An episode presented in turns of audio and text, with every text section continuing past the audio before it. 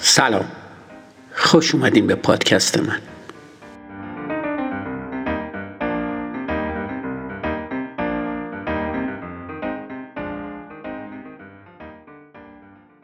توی این اپیزود یعنی اپیزود 28 فصل دوم در خصوص خطای 14 تفکر شفاف یعنی خطای بازنگری صحبت می‌کنیم. چند وقت پیش دفترچه خاطرات عموی پدرم رو دیدم. در سال 1932 از یکی از روستاهای کوچیک سوئیس به پاریس مهاجرت کرد تا شانس خودش رو در فیلمسازی امتحان کنه. در آگست 1940 دو ماه بعد از اشغال پاریس نوشته بود همه مطمئنن آلمانیا تا آخر سال اینجا رو ترک می‌کنن. حتی افسراشون هم این اطمینان رو به من دادن. انگلستان هم به سرعت فرانسه سقوط می‌کنه و ما مجددا زندگی پاریسیمون رو از سر می‌گیریم. البته به عنوان بخشی از خاک آلمان. اما این اشغال چهار سال طول کشید. در کتابای تاریخی که امروزه نوشته میشن اشغال فرانسه به دست آلمانیا بخشی از یه برنامه نظامی نشون داده میشه. امروز که به ماجرا نگاه می‌کنیم به نظر ادامه جنگ محتمل ترین سناریو بوده. چرا؟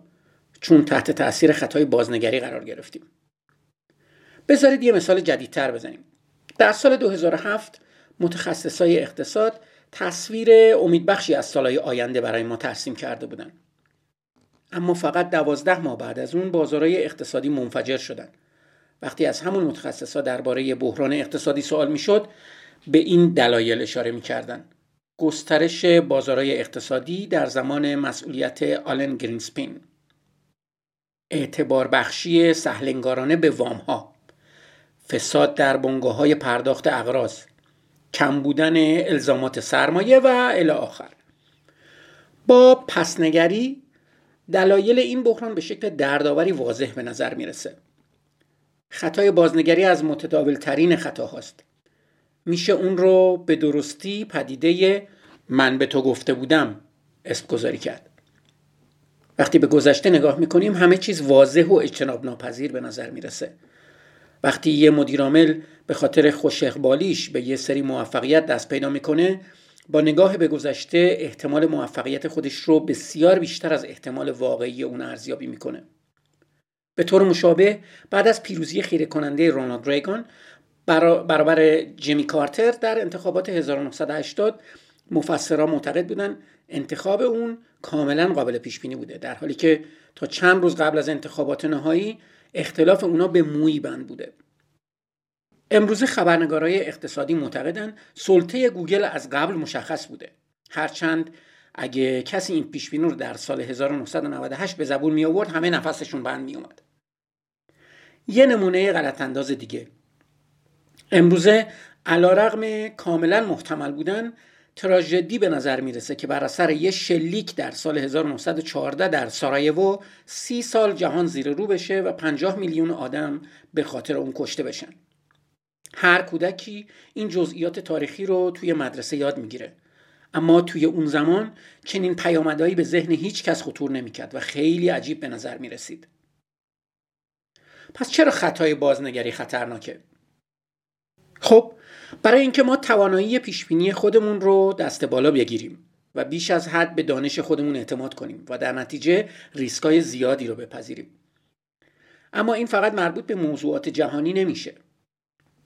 شنیدی سیلویا و کریس از هم جدا شدن؟ معلوم بود آخرش اینطور میشه. خیلی با هم فرق داشتن. یا بیش از حد شبیه هم بودن یا حتی به ندرت همدیگه رو می‌دیدن. غلبه بر خطای بازنگری ساده نیست. مطالعات نشون داده انسانایی که از این موضوع مطلع هستن درست به اندازه دیگران اسیرش میشن.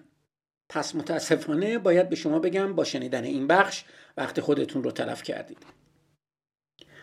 اگه هنوزم همراه من هستی یه توصیه پایانی دارم که بیشتر از اینکه یه تجربه حرفه‌ای باشه یه تجربه شخصیه. خاطراتت رو بنویس. پیشبینای خودت رو یادداشت کن. اون هم درباره تغییرات سیاسی، شغل خودت، وزنت، بازار بورس و غیره. سپس گاهی یادداشتهای خودت رو با وقایع بیرونی مقایسه کن. از اینکه چه پیشگوی ضعیفی هستی شگفت زده خواهی شد. مطالعه تاریخ رو هم فراموش نکن.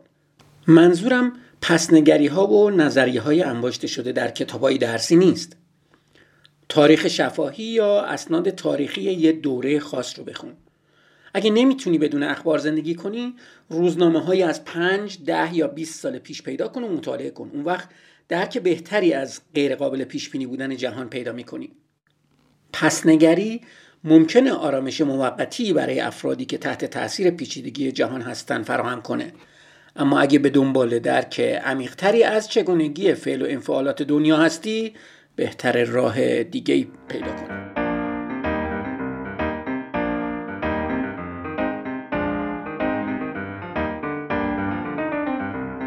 مرسی که به پادکست من گوش میدین. منتظر اپیزود بعدی باشین.